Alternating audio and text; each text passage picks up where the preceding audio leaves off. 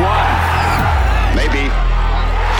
Yes, sir. From their little studio in South Africa, it's time for the long and short of it with Simon Hill, Dylan Rogers, and Dale Hayes. Yeah, that it is. Another episode of The Long and the Short of It. And a mm-hmm. very special episode at that. Well, we like to think they're all special, but Yep. today we pay homage to the voice of South African golf. Isn't that right, Dale? Absolutely. Denis Hutchinson, known as the voice of South African golf, but he's a lot more than that. In the 50s, he was the best amateur golfer in South Africa. In the 60s, he was, along with Gary Player and Harold Henning, they were the best professionals in South Africa. And then he became a sought after teacher uh, for both club golfers and for professionals. Got involved in administration for a while and then became the voice of golf. Whilst Gary Player, without question, is South Africa's greatest ever golfer, Denis Hutchinson is the most loved. And the last amateur to win the South African Open. Back in 1959. Yep, 1959, it was a great year for Hutchie because South Africa and the South African Springbok team won the Commonwealth Trophy as well. Both of them happened at Royal Johannesburg. In the South African Open, he beat Gary Player by one shot. So obviously that was massive, you know, for Hutchie. Mm. And that's when he decided that, you know, he should turn pro and, and, and try and play this game for a living. He was a late starter. He was 27 years old when that happened. He ended up winning 25 professional golf tournaments, becoming one of the best players, played in the World Cup with Gary Player. He's played with all the great players. In fact, he's one of the only people that ever played with the big three of golf in a tournament round. He was drawn with Gary and as his partner in the World Cup, and they played with Jack Nicklaus and Arnold Palmer. That is a that's a pretty cool thing to know. Yeah, absolutely. But more than all of this, he's been a great friend to you and the Hayes family, hasn't he? Well, you know, he tells a story that uh, he first came. He first came and met me when I was six months old. So that means that I've known him for sixty-nine years. Yeah, but you're You not, know, tell, you're not telling the full years. story because he said if he knew what, the grief you were going to give him, he would have strangled you right then and there. In the cot. Well, I, I thought I would leave that for. I thought I'd leave that for the for the podcast. you know, it's a lovely story, and he tells it beautifully. Well, before we get into the chat with Hutch, we're very happy once again to have Blair Athol Golf and Equestrian Estate on board for this podcast. Yeah, uh, it's uh, the ultimate and secure luxury estate living, Blair Athol Golf and Equestrian Estate, where lifestyle is a priority. Located just three kilometers from Lanseria Airport in Johannesburg, Blair Athol does have it all a world class championship golf course, outstanding equestrian facilities, mountain bike and running trails, diverse wildlife, helipads, tennis and squash courts, a high tech fitness center, spa and restaurant facilities. On top of that, it's the perfect environment in which to raise a family with easy access to nearby schools and close proximity to the planned Lanseria Smart City. So why not visit blairathol.coza and take the first steps in creating your dream home? Come home to Blair Athol, an unparalleled living experience. Well, with Dale's lunch bill now taken care of, let's get into the chat with the great Denis Hutchinson. Well, Hutch, welcome to the long and the short of it. It's Yeah. the first time that Dale, myself, and Dylan have been together to do a podcast, and we're here at your home club, Royal Johannesburg in Kensington. It's lovely to have you on the podcast. Thank you for joining us. Oh, thank you very much for asking me, Simon. It's nice to be with uh, Dale. Obviously, I've Oh, don't known lie. well, yeah, I've, I've known him since he was a baby in a carry cot. It was a very big carry cot, of course, but it- it's really nice to be. Here. He's been a great pal, and, and to meet Dylan tonight, it's been very, very nice and nice of you to ask me. Yeah. I mean, I mean, how many years? Let's let's. I mean, how, how many years do you go back, Dale? And, and Well, actually, the first the first time, and I mean, he'll remember. It, his, his memory is unbelievable. But I think it was January 1953, It was February. actually. February. February. So I was I was seven months old. Yeah. wow. I was seven months old when he first came to visit my parents. Okay, lying and, in and, the, and, lying in the carry cot there outside his dad's shop, who had the shop there, where you now go into the locker rooms. There used to be the shop there in the old days. And his mom was sitting there and she had a vodka and tonic, and I knew it should have been a double and sort of In that guy, you could just know he was going to be naughty. And he didn't let me down. and you say if you knew what you know now back then, what would you have done? I would have throttled him right on the spot in front of his mother and bought her another double. But Hutch, you you're 89 now. You're looking bloody good. Thank you. 89 years old. You turn 90 next year, and I can remember coming to interview you for your 80th birthday for Complete Golfer magazine, and I cannot believe that is 10 years ago. I know. Well, I, I, I just said, you know, seeing you, I mean, I, I realised suddenly it was ages, you know, often I hear you and that sort of thing. So How do I look? You look pretty damn good too, I tell you. Thanks, Hutch. I, I, know. I But thought- Hutchie, I thought you Hutchie- looked very fit. Actually, maybe you don't remember this, but I remember on your 80th, they said to you that they'd like to come and interview you on your 90th. And you said no. And they said, well, why not? You said, because I don't know whether you guys will still be around.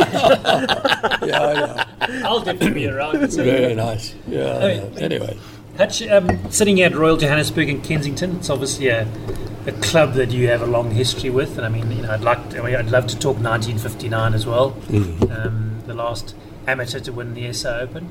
What does this club mean to you, and, and how special is it to be here as we reflect on uh, on, on, a, on a full career? no, well, look, it's obviously been one of the premier clubs in, in South Africa forever, and forever since I first came down and first played here. Way back, well, it would have been November 52 that I first played at Royal. I had played earlier, come down with teams from Rhodesia and played at Houghton and Durban Country Club and uh, down at Humewood. You know, also lovely old courses. I mean, the old Houghton I thought was a fantastic course, was in my top five. And uh, it really has become very special. And every, you know, then I joined Kensington and then came here after being at ERPM for many, many years, which was a great club, and Old Germiston Golf Club. I was a member of those two as an amateur, and uh, it, it's been great. But this club has been very special, and uh, you know, hosted so many great championships and so many wonderful players over the years, and they're very, very good to me, I must admit. And uh, it's a very special place and uh, very nice people. Actually, Dylan mentioned the, the win in the South African Open in 1959. No, but that actually isn't the thing that you regard as the best thing that happened in your career.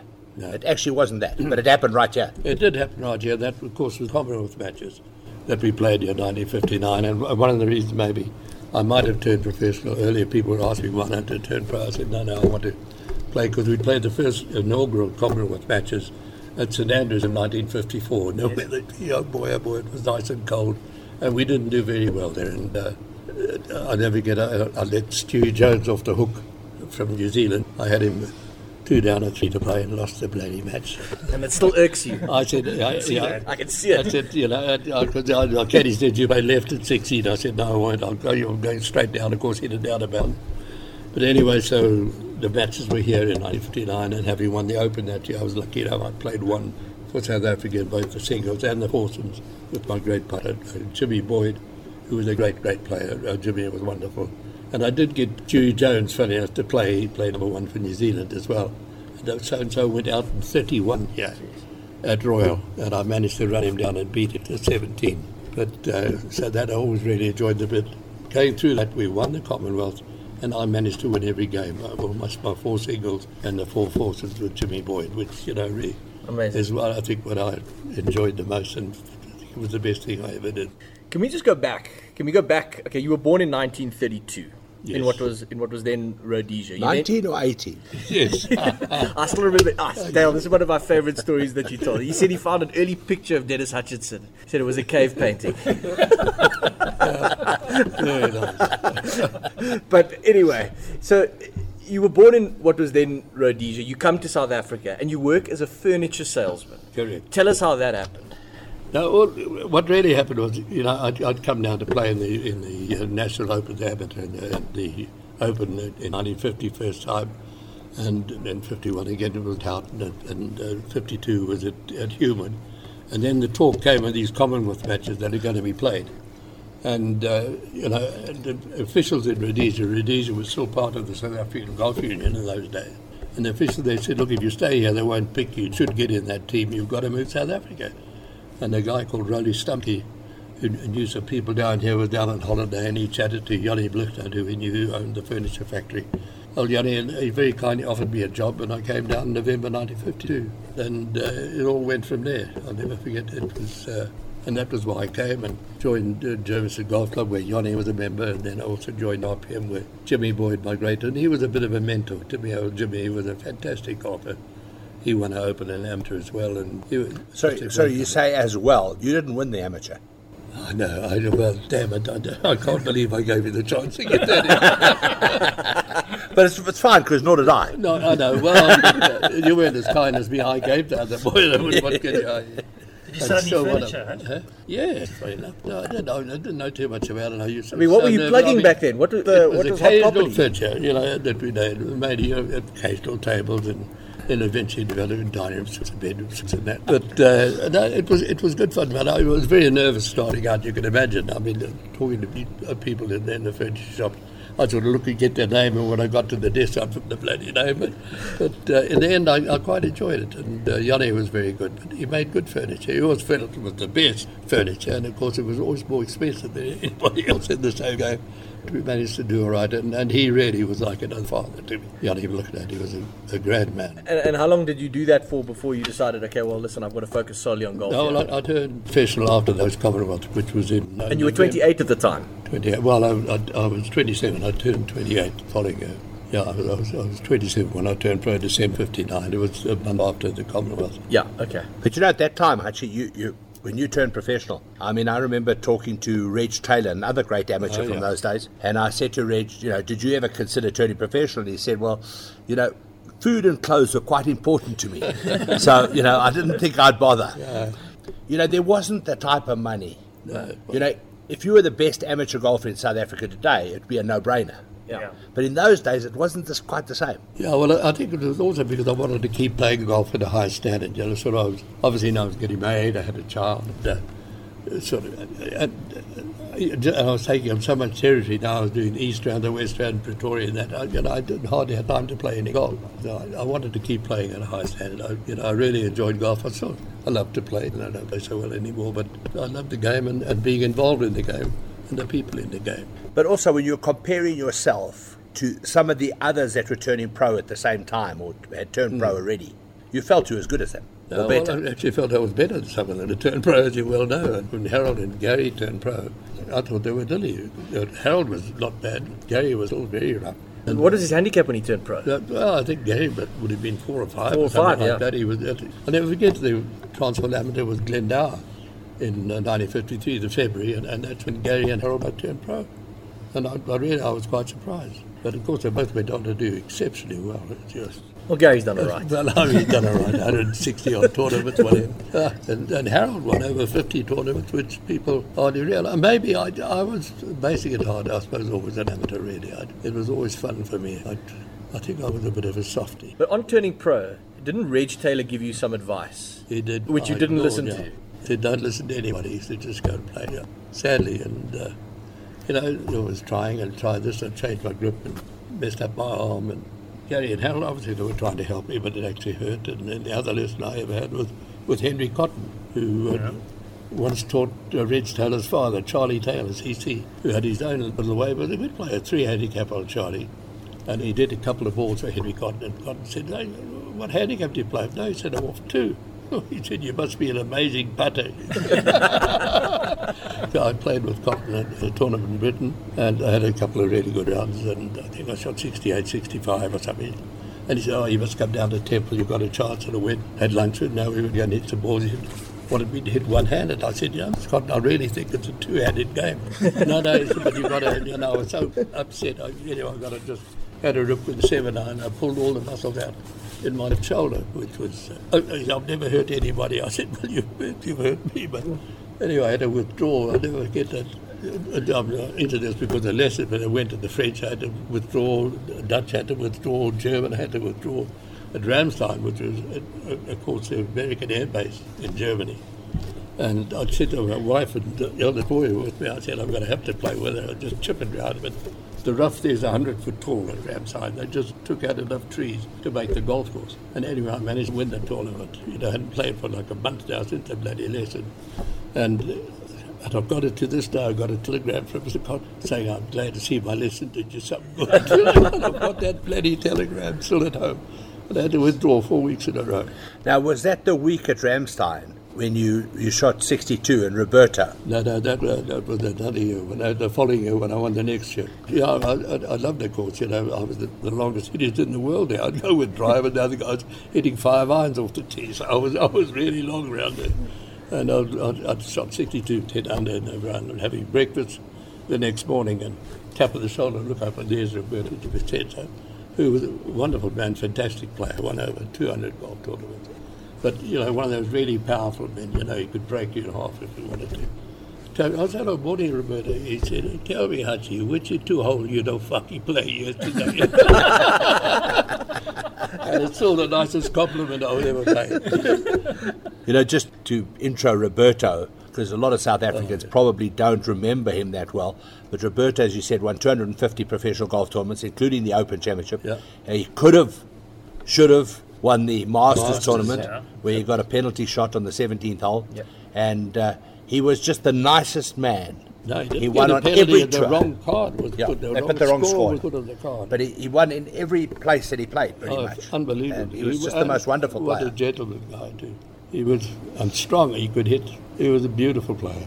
You, you, you talk about Henry Cotton and the, and the tinkering with the swing, Hachi, and that's obviously one of the vagaries of golf, is that it is a game that there are so many different facets to it, whether you, it's Mm. your stance, your grip, how far you stand from the ball. It obviously makes it a unique sport in that there's always something that can be tinkered with. well, Dale is Dale uh, well knows. I mean, it's it's, it's so so easy to be talked into things, isn't it? It really is. But I think when you when you're struggling or, or desperate, I mean, you will you'll take advice. You know, another unique record that you own is the fact that uh, you played in the World Cup a couple of times with Gary Player, but the one time you played, you actually played with the big three of golf. Just Yeah. tell us how that all came about. Yeah, well, I, I sort of knew- was sort of really unaware of that, but uh, played the uh, the final round in, in 1964 in Hawaii at, around Maui Island, Royal Kaanapali, the golf course, and obviously it was Gary's partner, and it was Nicholson Palmer playing for America. Only later that I said, "You realise you might be the only guy that ever played a competitive round of golf with the big three, and, and I'm not sure if anybody else ever did." But you know, a I mean, what stands out for you from well, from I that? just what it was so hot there. I tell you, you can't believe it. Sweaty like Durban, really, in in January, February. Boy, we were sweaty. You could get through, you know, water every every hole. Palmer should have won, and he went punching in the back line. Never forget. And Nicklaus, we got to the 15th. I think it was the 15th or sixth, a par four with water on the right. Uh, Palmer got up first. It just went straight right, 150 miles, right in the middle of the lake. Nicklaus followed him even deeper. And Gary got up, you won't believe, straight in the lake. So I said, well, I'll tell you one thing, I'm not going in the lake. Snapped it off the tee, I'll never forget. But And Nicklaus eventually won the individual, and Gary and we finished third, and they won, won, the, won the thing. But it was uh, unbelievable. I, I never really thought about it at the time, but uh, it might be true. Hutch, the other thing is that, you know, there are probably not that many people that are still playing golf today that have played golf with hickory shafted clubs, you know, steel shaft, graphite shaft, have seen the changes that you've seen in equipment. I mean, where, where when you started with a hickory driver, the ball might have, a really good drive would have gone how far? Well, it was not a run at Hillside. no, and, and, and, well, a good hit was 200 yards. Okay, and today people are hitting double that. Double that, they hit five. You know? Yeah. Seven iron. yeah. So you, I mean, you've seen unbelievable changes. Yeah, and, and in the ball too. But I mean, the hickory and the hickory was had a beautiful feel. I really enjoyed it. I was a three handicap before I ever hit a steel shot. When I, when I borrowed my old man two iron and four iron one afternoon, to, and it was the first par round of funny I've ever had. Was using those two clubs, playing with a guy called Entwistle, who told us I was just practicing because my dad was playing, and you know I was now getting I, wanted to use the proper clubs and everything. Although I loved the hickory, and that Budgie Harvey was looking after the golf club. She was a, ladies ladies champion. And she said, Would I play with this guy, Mr. Entwistle? I said, Yeah, I'd love to play. Anyway, off we went. I borrowed, she lent me her ladies two iron and, and four iron. And I made up, said, off we went. And he said to me on the first green, Please don't watch me putt. He said, I've got a bit of a problem. And he was out of a nice English boy. Said, Oh, what, what am I? I'm only 16 years old. What am I going to do? And the first one, he had a little one like this. Sort of a couple of feet to get in, and he just started to lean, and eventually fell over. Couldn't hit the ball. And, uh, anyway, it was a wonderful jam. And the first time I ever, first ball round I ever shot was playing with him, and every green he was nearly falling into the hole. Oh, it was fun. Were your family big golfers? Was your dad a big No, my player? dad, no, he wasn't great. He, was, he played golf. He had, had a regular Wednesday afternoon game and a Saturday game. And uh, no, he, he was 18 handicap. And, and that's one of the sad things. The minute I got better than me, he wouldn't play with me anymore. I said, no, you must play with better players. So, But which is quite right, which is a, a good tip for people, the youngsters especially, that are starting out to play. Always play with people that are better than Better you. than you, yeah. Because that's how you're going to learn. Oh, true. That's very true. Very true. Jeez, no wonder I don't get that many games. Oh, oh, Fighting talk there. eh? Hutch, tell us a little bit about that, that amateur win in, in 59 because you beat Gary Player to win it. But was there an inkling at that time that Gary was going to go on and, and, and do something special, that, that he had He'd the already talent? he won. He won the Open that He'd won, he won it in 59, Yeah, the- his first uh, major, that's right. He won in 1959, and uh, you know, uh, good Gary. I know, no, I was there when he won his first tournament, the East Rand Open. At, uh, at now they call it what they used to be uh, Royal Oak. Royal Oak. Yeah, they, that's what they call it Benoni now. Anyway, I'm trying to think what it used to be called. Anyway, and I'll never forget taking a picture. Gary took a swing on the practice swing, the press while we walked down the hole, and he had this big bow back in the end. He got stuck. And I remember putting my hand underneath his head and pulling him upright. I said, You'll be okay. And that was the first tournament he won. Old Gary in 1954. No, that was 56 would have been. Your recollections, Hutch, of, of 59? And- Oh, 50, and- oh, the match. and Oh, the well, I was five shots behind going into the line. There's still 36 holes the last day. Yeah. And uh, I, I had a very nice run on the, in the afternoon. I, I birdied, uh, I think I started birding at uh, four, five, six, and seven to sort of run and get into it. Then we were very tight all the way on the back line. And all, old Jimmy Boyd came out to watch in the back. There were a lot of people actually. My old buddy, and uh, and eventually I, A great chip in the putt at the old 15, which used to be a, a par three, which is no longer there, the hole sadly, and made a great up and down at 16. And then Gary took three to get in, and at seven, whipped it through the green. And then 18, he knocked it right at the back of the green, and I sort of putted. We were both on, on the edge, and I putted up to about five foot, and he putted about three foot five. And I managed to get one, and we were level at the time, and he missed the little one. And uh, I, I won by a jump, and it was it was very exciting. That obviously convinced you then to turn professional. Well, that was, uh, I must say, Johnny Blickner, my boss, said, you should turn pro. You, you know, you're better, you're better than these guys. But the other thing I remember that day in the afternoon, my sister, it was my birthday, you wouldn't believe, 14th of March, 1959. My sister gave me two Dunlop 65s as a birthday present. Anyway, I'd used them, and I used them all day, and my caddy kept saying, you must take, you must take. I said, no, these are fine, they'll do. Because Gary was peeling off ball. I think he peeled off 11 new balls in the last round. You know, he was, he was getting it for buggered all, of course. So anyway, so that, that I do remember that. Gary peeling off, taking the paper off those balls, and I caddied begging me to change. I said, no, these No, are this doing is all right. working. They, they, they, these are working, they're okay. But although Gary uh, won the Open in 59, he really came into it in 58 because he finished second in the US Open And that's exactly right. to uh, Tommy, Tommy Bolt. And after the second round, uh, the headline in the newspaper was 46 year old leads the US Open, which was Tommy Bolt. And Tommy Bolt was livid. He was so angry because he wasn't 46 years old. And he ran into the press centre and he said, Who is this guy, whatever his name was, who wrote this article, who's saying I'm 46 years old? The guy kind of tentatively put his hand up. And he said, I'm sorry, it must have been a typographical error. He says, typographical my ass. This is a perfect four and a perfect six. I mean, you played alongside some, some real icons of, of South African golf back in the 60s. The Henning brothers, Gary Bobby, Bobby Yeah, Locke, Bobby Locke. Bobby Locke, of course, Bruce Cater, Very well. Yeah. and then Retief Waltman. yeah. Where's he? No, Retief's out in the East Rand. He still does a bit of teaching. Is- is he- he's is he still preaching? Evangelist, yeah, Yeah. as well. But he, he still does a bit of teaching on Retief. Every now and again he phones me out the blue. He's okay. a wonderful player. He was He a became- fantastic player, and he used to. But he, he was always a bit on the punchy side, you know. you know, but because he, he used to get in the rough, and he used to do a few press ups to get all the, the blood flowing through his muscles. He had his own ideas about a lot of things, old Retief. And, and I, I was very fond of him. And he, he was a really good player, no doubt about it. Yeah. And the he Wilkes also brothers. held a 30 footer to beat me at the, at the Transvaal Open at the Wanderers on 18th green, the so and so. And the Wilkes brothers. Yeah, well, Brian, Brian, I think, was going to be the champion until Gary broke through. Brian was the one that really thought was going to do it. And I think he also, and a lot of guy, a pushy guy, and I think he sort of retired. He, he won the Italian Open. He was champion for 20 years. Remember, they never played the Italian Open. But uh, a, really nice guy, Brian. He, he died tragically very young. And Trevor, of course, won the Daks tournament at uh, Wentworth. So there, were, there were a lot of good players around then, even then. The other players, I remember your dad with uh, Otway, and then Sandy Guthrie was another great player. He really was too. Tommy Trevena, Georgie Farmer, GA from LA. He used to say. But actually, nobody compared to Locke. No, not even close. So tell us about Bobby Locke, the first time you saw him, etc. Well, Was he that much better than everyone else?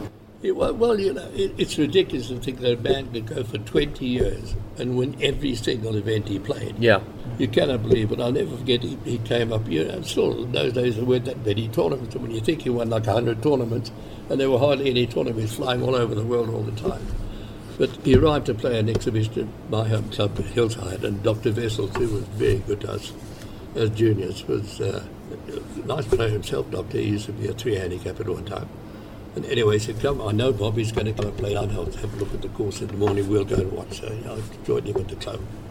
And this Dale was gets a, a, a thing, but I, I'll never forget, here came Bobby. You know, I'd heard all the stories, but I'd never, here, here he came and he was walking out his blue plus fours on with the stockings that his mother had knitted for him and the shirt with the tie. And he was carrying a pair of white spikes, golf shoes, which I'd never ever seen a white pair in my life. And he had a pair of brown and white casual shoes on which I've ever never seen a pair of casual shoes. Anyway, he get down and he whips it down the first hole, and, uh, and, he, and he had this loose spike that went click, click, click as he walked in. You, can't believe it. And anyway, I'll never forget. Anyway, birdied the first hole, which is a par five. Never seen, of course. Up second a par four up the hill. And I love his shot to the back of the green, but now he's got a dirty 30 footer with a big swing downhill. I'll never forget it whispered to me, your three putt, yeah. Straight in the hole for the three. To turn par was 37, he whipped it around at 31. First time I'd ever seen. Six times. I became a fan and then uh, watched him in after he shot 69, which was par was 74 then.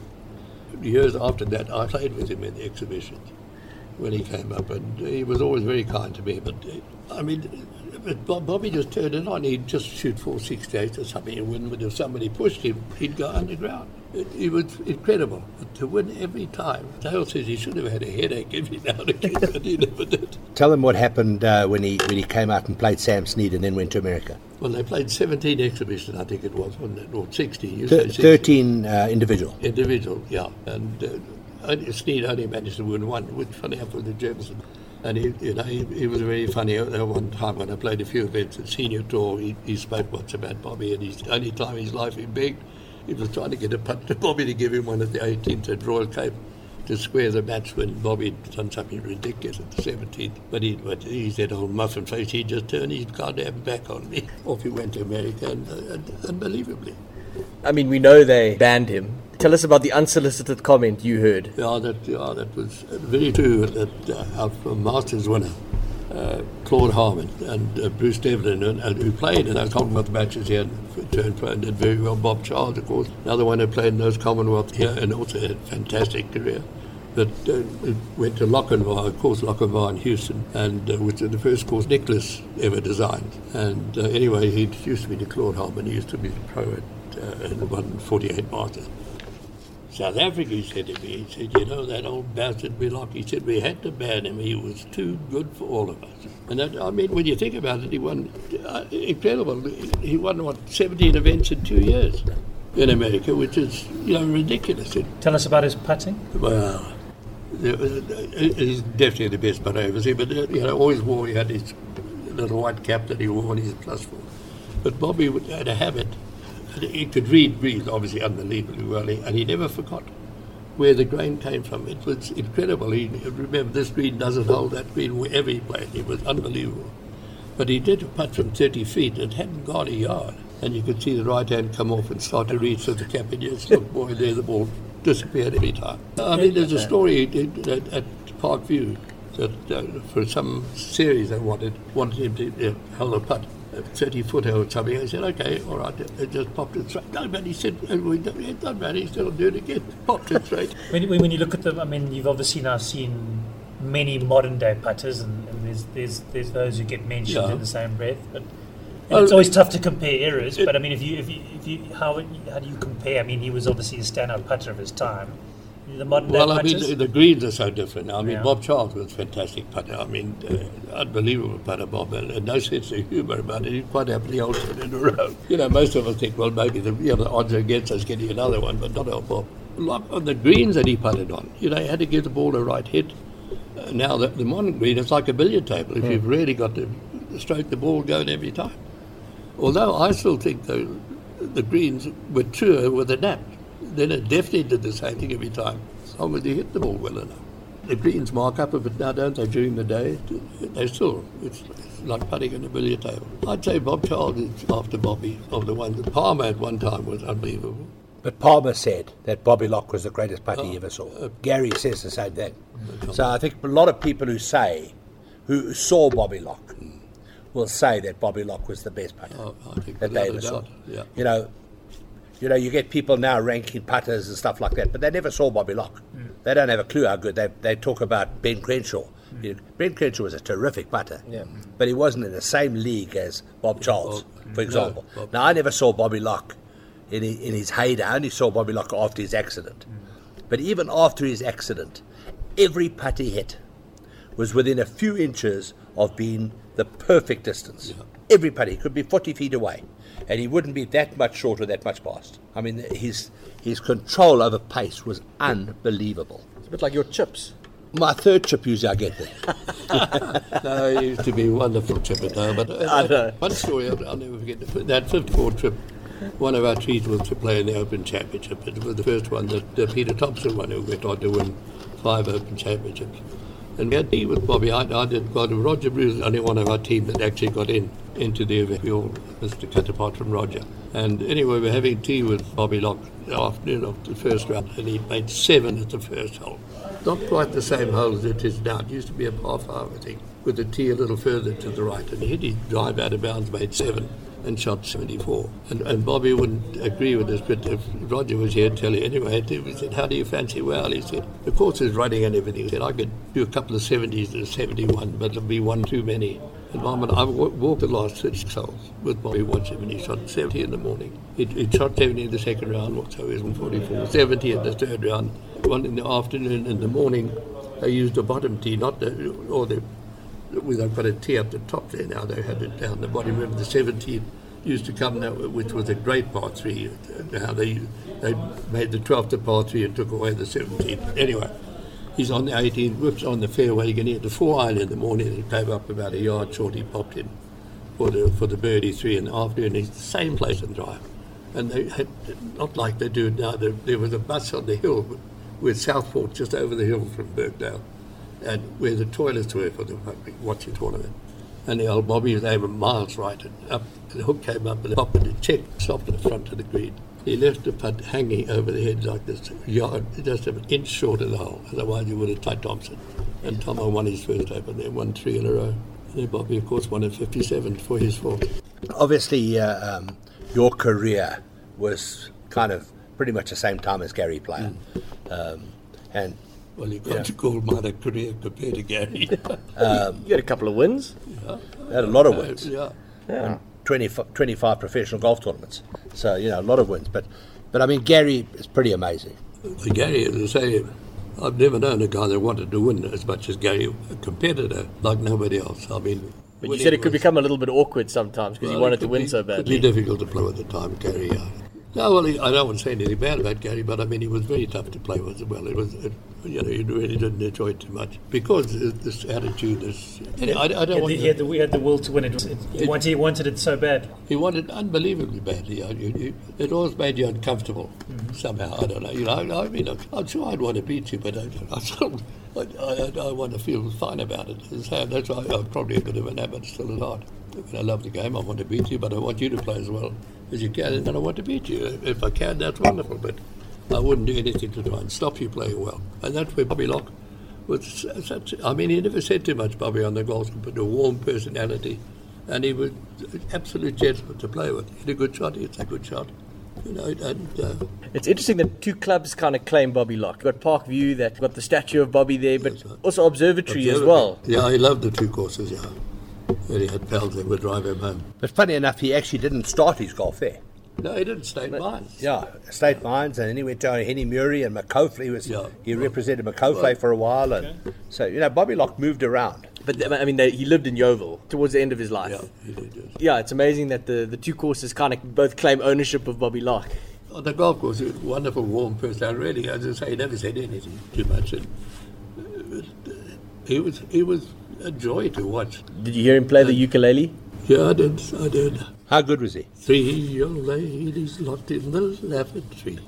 That was Bobby's song. They were there from Monday till Saturday. no, and nobody knew they were there, old Bobby. He was one. I mean, they, you know, a lot of his. He, he played all these exhibitions because there weren't that many tournaments to play. And I mean, Bobby would arrive back home he here at uh, Palmietfontein Airport and get somebody to drive and play nine holes just to loosen up getting off the plane. And the exhibition used to come up every year to Rhodesia in those days and play around exhibitions and then entertain the people afterwards with his ukulele and that over. He was, he was, he was a boyer. Yeah. Hutch, um, your own career, when as a pro, when did you get a sense that you got as much out of it as a player as perhaps you could have? And when, and when did you get a sense that you As I say, I turned pro very late, and I was very set in my habits and what have you. So, uh, maybe I don't know. I, look, I enjoyed every minute of it. I, I must be honest, and uh, saw the world. The little boy from Rhodesia saw the world and everything. It was great. Played with a lot of. Lovely. When I think about the people I've managed to play with over the years, it's ridiculous. You know, the major champions and all that. It, it's it's quite amazing. But still, here's one of my great champions, right sitting right next to me. Wa- Was there a sense, though? Did you, can you remember when you thought that perhaps you needed to look beyond your pro career? What, what was next? And can you remember No, the time no, where, no. where you were when, when you had to start thinking about post playing Uh, as well, a pro? really, I, I, I don't know. Well, I, I was lucky. You sort of, you know, I came and obviously I stopped playing really in '71. Uh, Brian Henning had taken over there with Brenda Bloomberg, and I got a couple of PGA tournaments when you're looking for money for the pros to play for.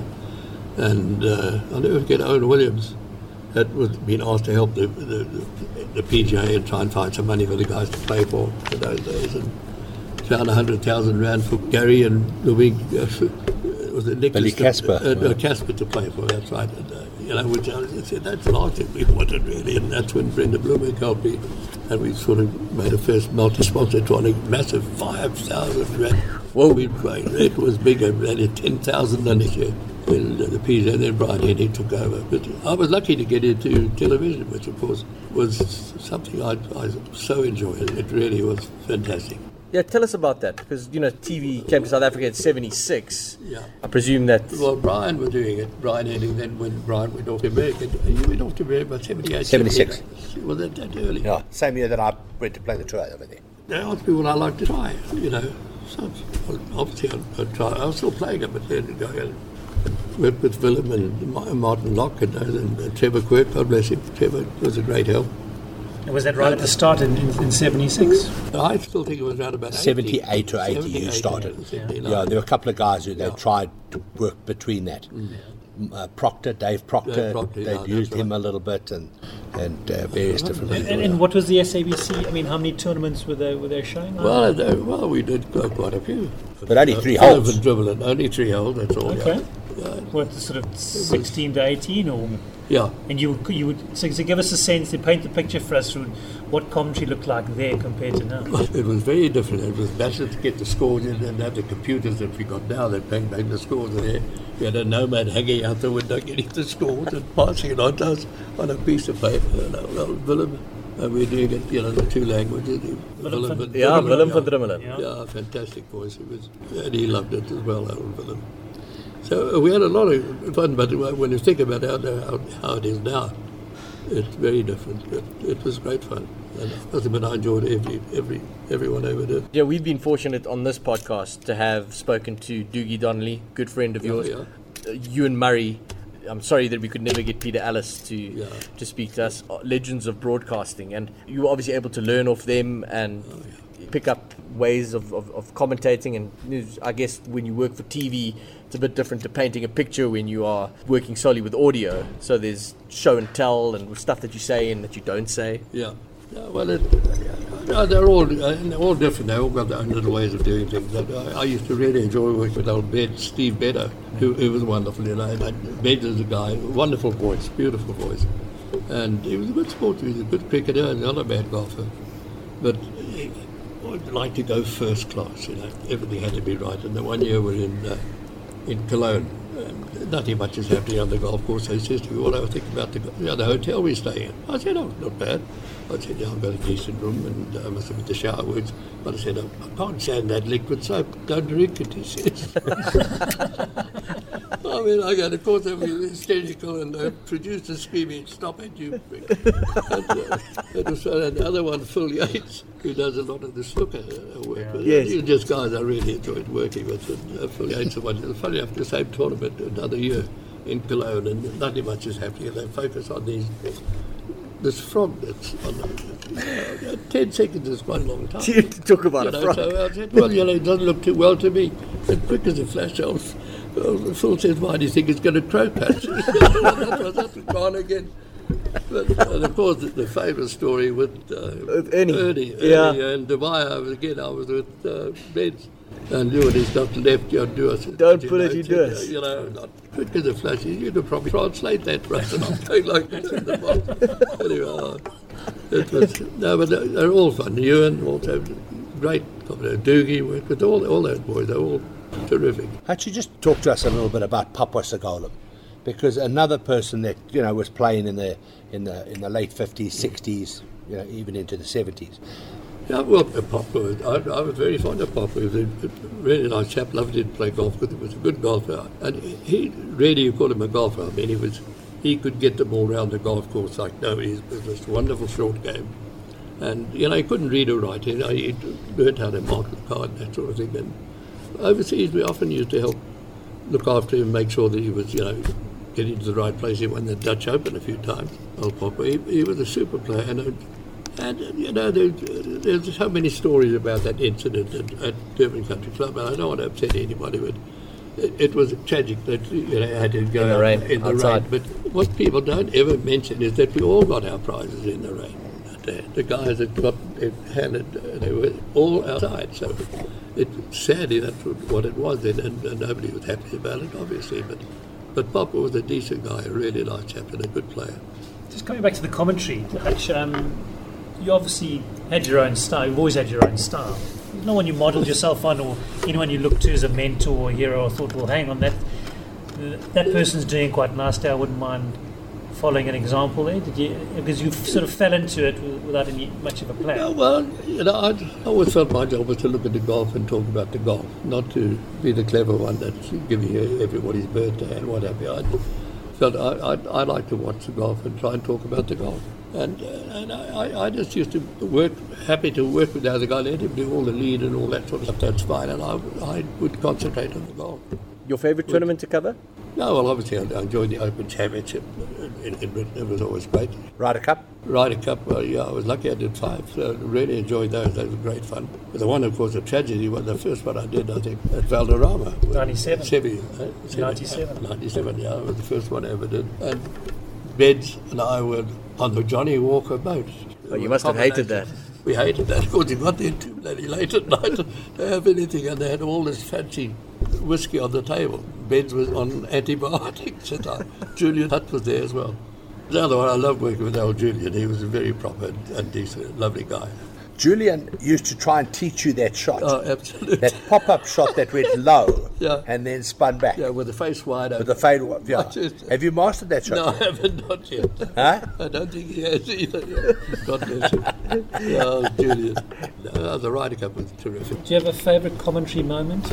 I mean, there would have been many over the years, but I mean, are there any, even if it's a handful that stand out and you were part of and you commentated on that that sticks in your I mind? don't know. So many to choose I from. think there, there are a lot, yeah.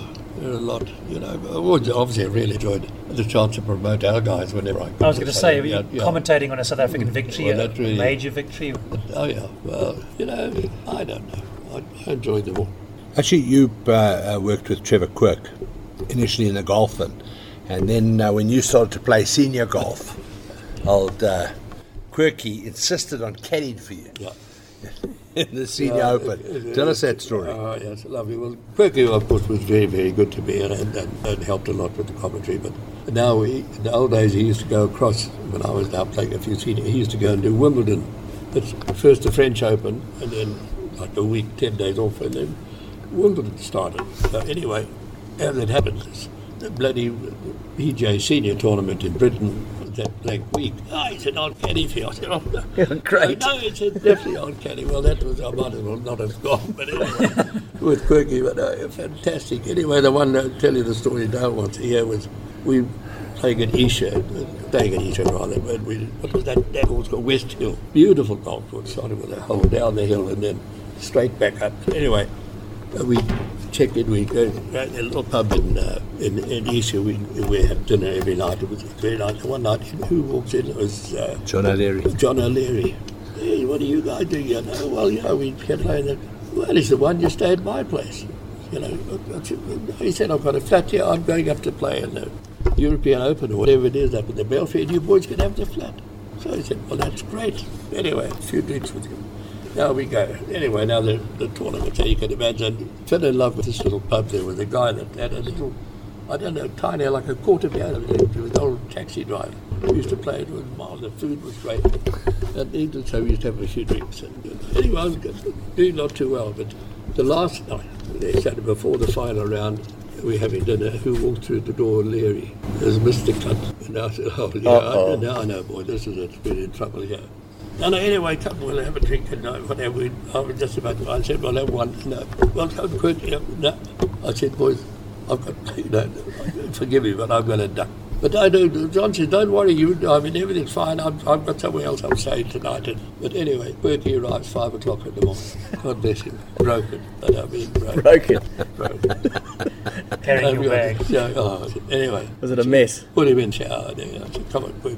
No, anyway, anyway, in the shower now. All right, now we go to the course. We start fairly early. But he insists on driving too. No, I said, no, no, no you, I'm the chauffeur. I said, quick, come on. I mean, he's, he's in bad shape. Anyway, He's in bad shape. go. But every day now we get to the course, I said, for God's sake, get hold of a trolley that works, because he's pulled it back on a trolley. And each day, he's gone 100 yards, the bloody trolley's broke, he's got to run back, get another one. So we started off down the hill there, and he hasn't gone 50 yards. And the, anyway, I said, hang on, I'll run back, get another cart. And off we go down the hill. Now we walk the second hole, straight up the hill at West Hill. And the flag I swear, it's got to be 30 foot tall, otherwise you wouldn't see it. That's how steep it is. Anyway, we both up playing with this chappie. Quick, I'll get the pin. Says, I'll get the pin. Got quick, he's got the pin. And anyway, I walk back to the front of me to watch it. Uh, the guy I'm playing with. But anyway, down there having looked at what's the matter with your mate there. So I have a look at there's Quirky holding the flag.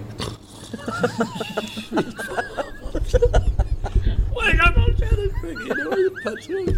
I said, come on, Lily, I'll, I'll take you. Take No, no, I said, I'll carry, I'll carry you. Truth God, he got down. How he got round. You'll never know. I never know, but bless him. And But then the next year you played in Leeds.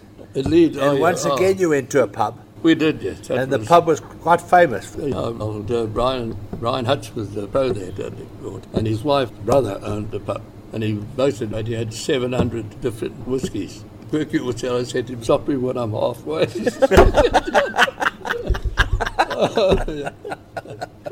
Actually, Peter Peter Thomson, we hear we hear it, Roland. You tell a lovely story about Peter Thomson, another another player who is never gets gets a recognition he deserves. I mean, one of the all-time greats. yeah, absolutely, no question about it. Well, five times Open champion, and and uh, you know what he did in the senior tour when he got to the cut a bit better. He, he won nine events in one year, something like that. And then great quit. player, but. Uh, So that's enough. and uh, he, he was uh, sad he's gone too, but he was another guy you couldn't I didn't get so close to, and, but he would he came out there and played with Commission with Bobby as well. This would have been, I suppose, fifty. It was before I'd moved down here. It would have been early fifties, and the Stanley Motors event was playing on the West Course, and Tomo was up early in the morning and whipped it round in '64. Par in those days.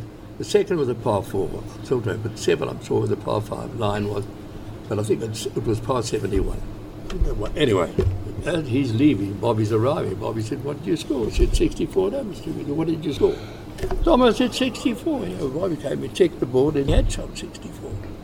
Anyway, Bobby goes off, starts in the afternoon to play. Pars the first six holes. Part of the turn then is 5 3 5. Bobby goes 3 2 3 out in 31. Brings it back in 31. 62. So, and he's arriving at the, and I was staying in Bobby Locke Mansions in Hillbrow there. And uh, well, he had his cottage at the back of, he owned the the flats there. And Tomo was going out for the night, and Bobby was coming back with the court. And old Tomo said, "What did you shoot?"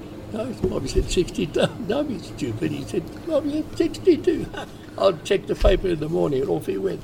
Anyway, the next morning, he came running through. Oh, Jesus, but you didn't shoot 62. He said, I told you. And of course, Bobby won the tournament comfortably. Oh, Bobby. Though the story I love is poor old Tommy Trevena at Springs Country Club with Bobby. I mean, he shot uh, 66 in the first round. And, and Bobby, I think, put 68 or something. And anyway, going in the second round, and, and uh, Bobby, we, I was on the line with Bobby playing with us. Still 36 holes, 36 holes for the Australian Open. Though, Tough, you know, yeah. Tough. Tough. Anyway, the outspeed come Bobby. Maybe it was one, one three four. He must have shot 68, 66. The one three four and par was one four six. So you know he's 12 under. Tommy de Bernard, old Bobby listened to this and he went and had another look. He had a 30 foot from the front of the green. Anyway, we went back, popped it, hadn't gone a yard. He's in. Out in 31, he brought it back in. He shot 62. And old Bobby shot 276. I was 292 and he lost by 14. you know, uh, I was still thinking those performances at Glendara here. Well, 300 was a good score. You know, had to have the imagination to shoot what he shot there. 1939, Yeah. Transvaal Open, he shot 35 under par.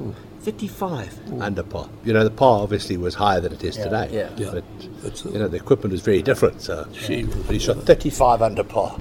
playing Snead, first match was in that series that they played. And Snead had been hitting balls, practicing when Bobby arrived, and everybody, and Bobby just hit a couple of woods, two putts instead of ready. And they said he's got no chance. And Snead bombed a drive down the first, and Bobby a bit of a doggy one down there, second right to the back of the green. Snead hit a six iron to about 15 feet. And Bobby just popped it in from 40 foot for three, and Snead missed. But anyway, Snead played the back nine in the morning and the front nine in the afternoon in 64. Guess what he got beat by? Eight and seven. 8 and 7.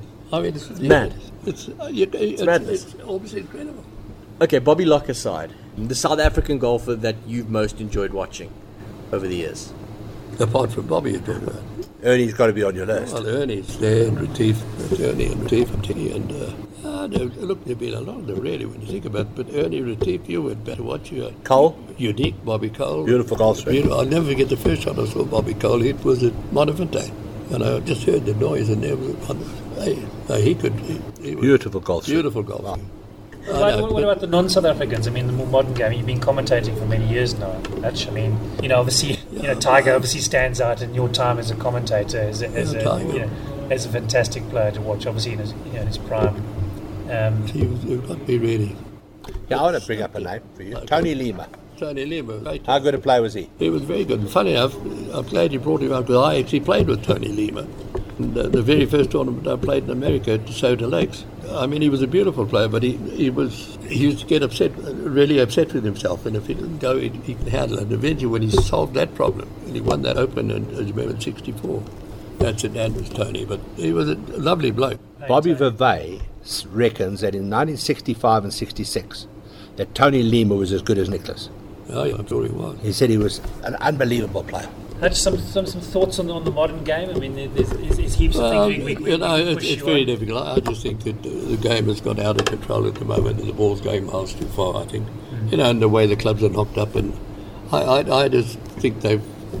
Otherwise, of course, it's, uh, it's just so good, and I think there's too big a disparity between the pros and the amateurs now. You know, really, you can't. It's, even the ladies, the ladies are, are, fantastic watch. I think, but I, I, when you think here at Royal, I mean, the, the old days, the, the 10th and 11th on the West Course were the two longest consecutive par fours in the world at one time. On the east. On the east, both over 500 yards. In the old days, the long hitters would hit three irons and four irons maybe to get there. Most players hit four woods. Now they hit wedges. I mean, the first hole, you know, it's the par five. Yeah. The boys hit the right par. They hit sand iron on the green. Some of them, you know, well, they played as a par four now. Do you have a do you have a, a thought or a theory on, on, on how they rein things in? I mean, there's obviously different theories about the ball. well, the I don't clubs. know. You know, I, I think the one that the old Balata ball. Remember, they, they wouldn't hit this now with even the modern. The Balata ball would go sideways up. I mean, the modern ball squares itself up too.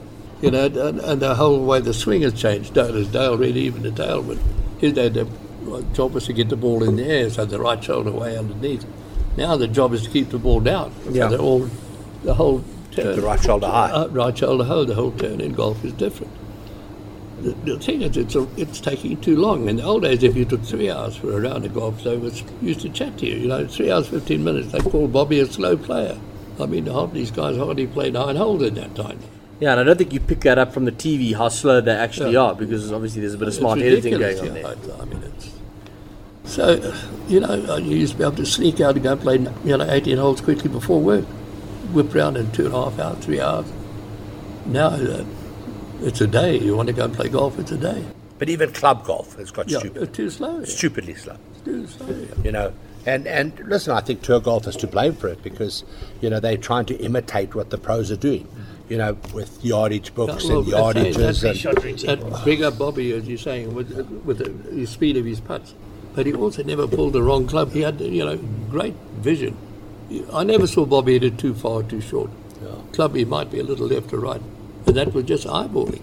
Well, I, I, do- I mean, you might have played it, but I never played with the yardage ever. But you know, the, the other thing is that the greens have become so fast and so Oh. so hilly that on a lot of greens people are lining up two putts. Yeah. Well, in the old days, you know, you, you really it was you putted up and you tapped it in. Yeah. You know, you'd have the odd three putt in a round of golf and stuff like that. perfect, But you lined up usually only one putt on every hole. Now, many times you're lining up two putts on every hole. I mean, that's you know, adding a, a um, minute a hole just per person on the greens. You've put that, Never mind. actually, the best I've heard it put exactly right what you said there. You Hold should get into you never- commentary, Dale. I must admit, I really work, enjoy working with Dale. I did enjoy all the work we did together. We had a lot of fun. Not many people say that, Hutch. That's a bit harsh. I do. I Actually, very one, harsh. one, one group of people that we haven't spoken about, and you played along with the whole family, were the Henning brothers. Mm. I mean, all of them, not only terrific players, but um, did wonders for the game of golf. Oh, they did too. No, Harold was a fantastic player. He was always really tough, and his brother Brian also. I, to tell you a quick story about Brian. I one buggy beat me in the Transvaal Amateur at, at ERPM. And, uh, I think it was the last eight we were, and uh, I had him in, in trouble. And I, at the ninth, he made me putt a little one like this, so I gave it a casual tap and missed. But anyway, eventually we get to the the 15th hole. Remember that the power station on the right there? And uh, I've hit a nice second into about 10 foot, and he's hit a doggy one short left. Anyway, chips it in, and I miss, so now I'm only one up. Now we go down the next the 16th, remember the short par four, and but nice drive. I hit a beautiful second into about it. two feet. He holds his second shot. Square, he birdied 17 and did, did me one down. And he got blown away in the next round. Ella was upset. And then, of course, Graham. And then uh, Graham, uh, Bonesy. Uh, Bonesy was a lovely golfer, but Harold kept telling him he was no good. And I, I, uh, Bonesy, I, I love Bonesy. And the one year we were in Britain, Bones was crying about his golf. I said, come away, go, and he, it's a ball for me. So we went, oh, wha- what's our Bones had a beautiful. I said, Bones, just watch the ball. That's all you got to do. I said, it's nothing else. Just watch the ball. You won the tournament. And Won the Martini tournament. with Martini, yeah. And, uh, and then, of course, Alan was a wonderful player. Alan didn't like travelling, though. He, you know, the minute he got over there, he wanted to come home. So, but Alan Henny, the younger one, was a really good striker, good player. Uh, they're all. Well, I mean, Harold won. I think he won over 50 tournaments, I think 55 tournaments. and it, it's just unfortunate that his career And coincided for- with Gary's. And he never played for 10 years, you know, I'm thinking about that. Yeah. Went in the senior tour. Hadn't played for 10 years. And a great character, too. Oh, yeah. Oh, no, he was.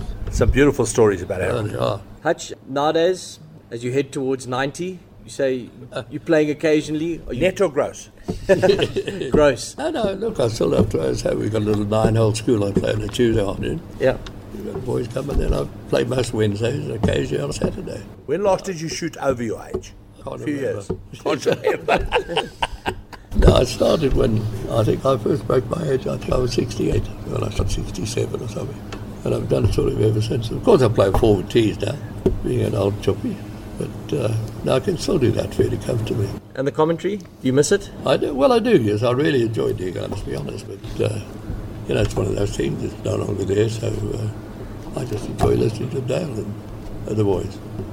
And uh, but I do miss it. I do. I, I really enjoyed it. It was something I, I look forward to. You know, a chance to promote our guys and everything. It, it, it, that was the special part for me. On, on that note, I mean, is South African golf as strong as, as it's ever been? I mean, we, we, I'd, I'd say it's stronger than it's ever been. I'm sure Dale would agree with you there too. I mean, we've got so many good young players, and why we've got so many more people that turn to golf, you know, because of other sports and different problems there. I mean, there's so many more people go to golf early, and we've always had talented sportsmen. And now they've gone out to golf, and I think uh, modern coaching is, is very, very good too. And uh, I, I think we're in a very strong place with our golf. And we've got some wonderful amateur golfers too. And Hutch, you know, with what's happened in with professional golf just in the last month or two, Oh. you know, there's, I mean, guys have got to be streaming into the game. And how- I mean, the money that they're Mm, putting into the yeah. game all over the world is just absolutely crazy. Greg Norman's tour, 200 million. The DP World Golf Tour, they put in, I don't know how much money into that. The PGA Tour, 40, 40 million for the guy who gets the most hits on media, on, on social media. crazy. 20 million total prize money for the for the Yeah, tour championship. I know. I mean, for the uh, players championship. Players Championship. I saw Twenty that. dollars one week. Yeah. But Hutch, I saw an interesting comment from, from, from Billy Horschel saying that he, had, he, he was of the opinion that perhaps the, the major tours need to make it tougher for the guys to make a really good living. That there's almost too much money out there for, for relatively medi- mediocre golf. That there, you can you can finish, you know, outside the top twenty all year round and, and still walk away Well, with a million well, that's dollars. right. Well, I mean, uh, they're millionaires. They've never won a tournament in their lives. I mean, they're obviously good players, but I mean, Nicklaus and Palmer both said that when they made the all exempt tours, and that, that it's looking for mediocrity. You, you want to you want to win. I think that's why we all did it to, to go and try and win. I would- not should have played out. yeah. Uh, you know, I think finish second in the in the Dutch, you win two hundred pound in nowadays. Once I got forty pound for fourth. Well, you'd still be a millionaire here now. yeah, yeah, yeah, yeah, well, that's true. Very true. But uh, we didn't uh, have a lot of money in the tournaments, but boy, we had a lot of fun. I wouldn't change too much. No, we did. We had much more fun. They they have no idea about uh, that side of the game that they they are missing today, and and it's understandable because they played for so much money. So you know there are characters out there, but you just don't see them because They're few and you far between. they no, but they're playing for so much money. Yeah. You know, so they can't show off. I mean, that Perez guy, you know, Pat Perez. Perez, yeah. I mean, he's a character, but you know, you don't see him acting up or Mm. doing anything weird or strange or funny.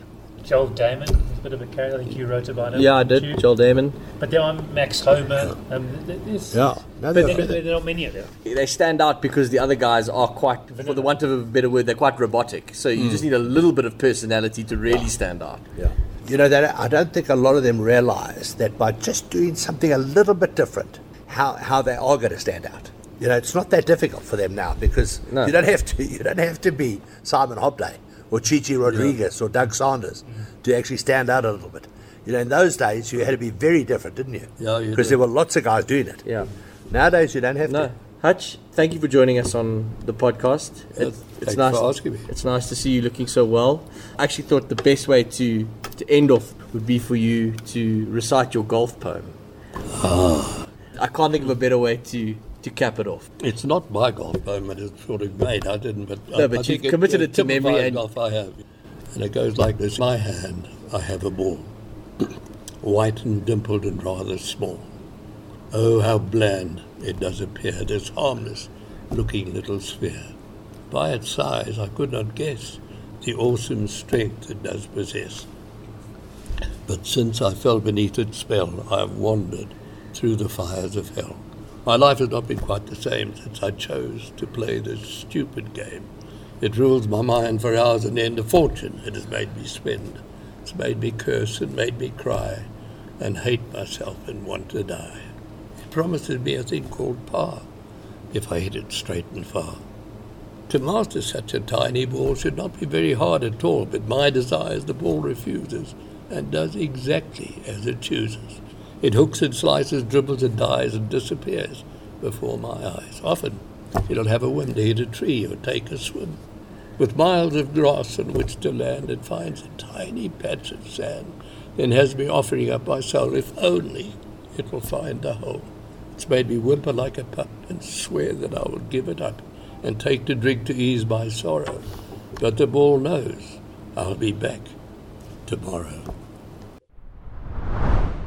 Still got a great memory, even at 90 years old. The voice of South African golf, Denis Hutchinson. Dale, congratulations to you as well, by the way. I believe this week you're celebrating 20 years married. It feels like 10 minutes underwater. Commiserations to your poor wife. Thank you very much. and we'll catch you back here very soon for another episode of The Long and the Short of It in proud partnership with Blair Athol Golf and Equestrian Estate. Yeah, for access to an unparalleled living experience, visit blairathol.coza and make an appointment to take the first steps in realizing your dream home. Blair Athol offers the ultimate in secure luxury estate living where lifestyle is a priority. A world class championship golf course, outstanding equestrian facilities, mountain bike and running trails, diverse wildlife, helipads, tennis and squash courts, a high tech fitness center, spa, and restaurant facilities. On top of that, it's the perfect environment in which to raise a family with easy access to nearby schools and close proximity to the planned Lanseria Smart City. So why not visit blairathol.coza and take those first steps? Come home to Blair Athol, an unparalleled living experience. There it is, a win for the ages. The long and short of it. Simon Hill, Dylan Rogers, and Dale Hayes. Thanks for listening. We'd ask our friends, except we don't have any. So please like and rate this podcast. Until next time.